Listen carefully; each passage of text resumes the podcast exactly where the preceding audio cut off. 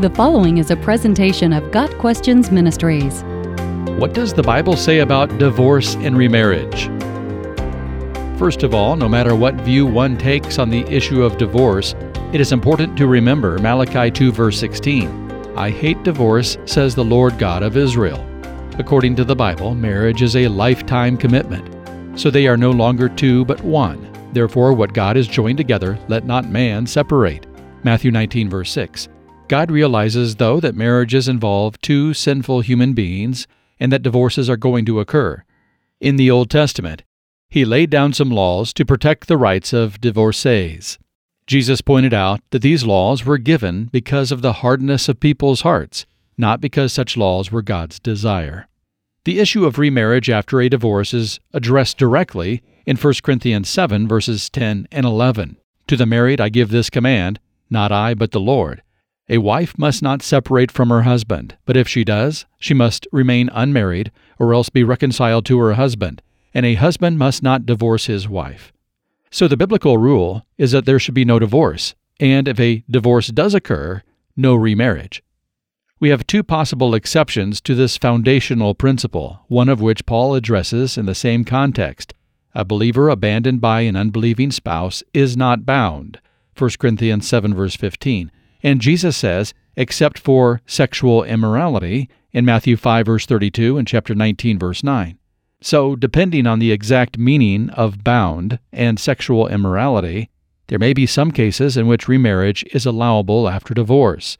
In 1 Corinthians chapter 7, Paul's argument for the unbound condition of the believing spouse is based on who leaves. It is the unbeliever who abandons the marriage, and the believer is an innocent party.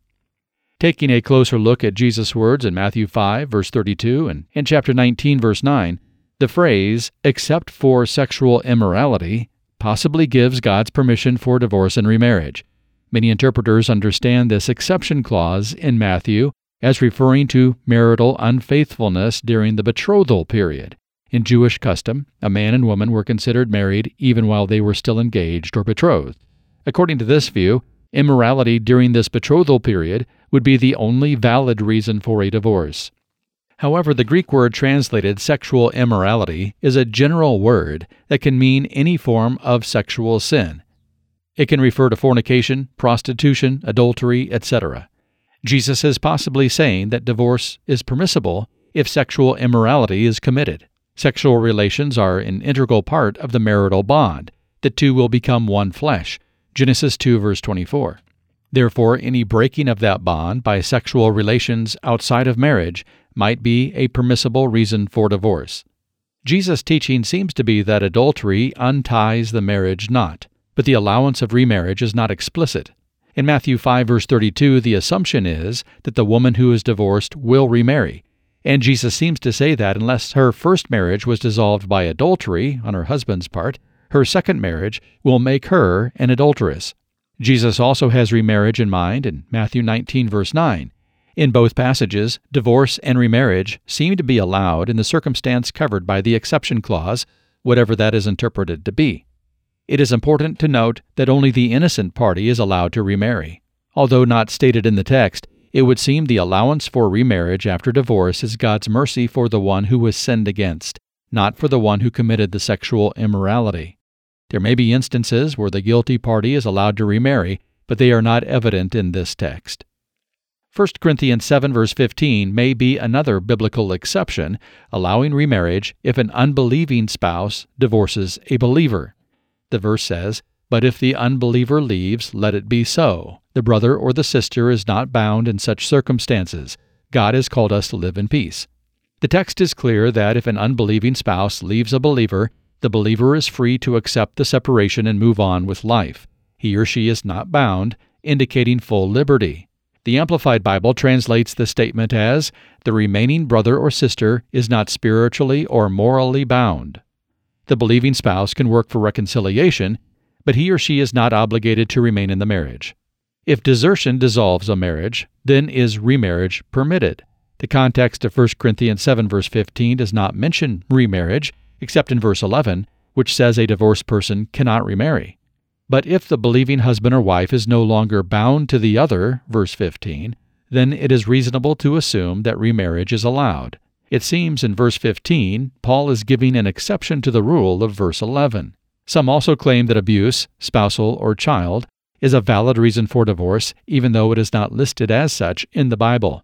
While this may very well be the case, it is never wise to presume upon the Word of God. In cases of abuse, a separation is definitely in order and should occur immediately. Sometimes lost in the debate over the exception clause is the fact that whatever sexual immorality means in Matthew chapters 5 and 19, it is an allowance for divorce, not a requirement for it. Even when adultery is committed, a couple can, through God's grace, learn to forgive and begin rebuilding their marriage. God has forgiven us of so much more. Surely we can follow His example and even forgive the sin of adultery. However, in many instances, a spouse is unrepentant and continues the immoral behavior. That's when Matthew 19, verse 9 applies. Looking to quickly remarry after an allowable divorce can also cause problems. It might be God's desire for the divorced person to remain single, even if he or she can biblically remarry. God sometimes calls people to be single so their attention is not divided. Remarriage after a divorce may be an option in some circumstances, but that does not mean it is the only option. In summary, the Bible makes it clear that God hates divorce and that reconciliation and forgiveness should mark a believer's life. However, God recognizes that divorce will occur even among his children. A divorced and or remarried believer should not feel any less loved by God even if the divorce and or remarriage is not covered under the possible exception clause of Matthew 5 and 19. Got Questions Ministry seeks to glorify the Lord Jesus Christ by providing biblical answers to today's questions. Online at GotQuestions.org.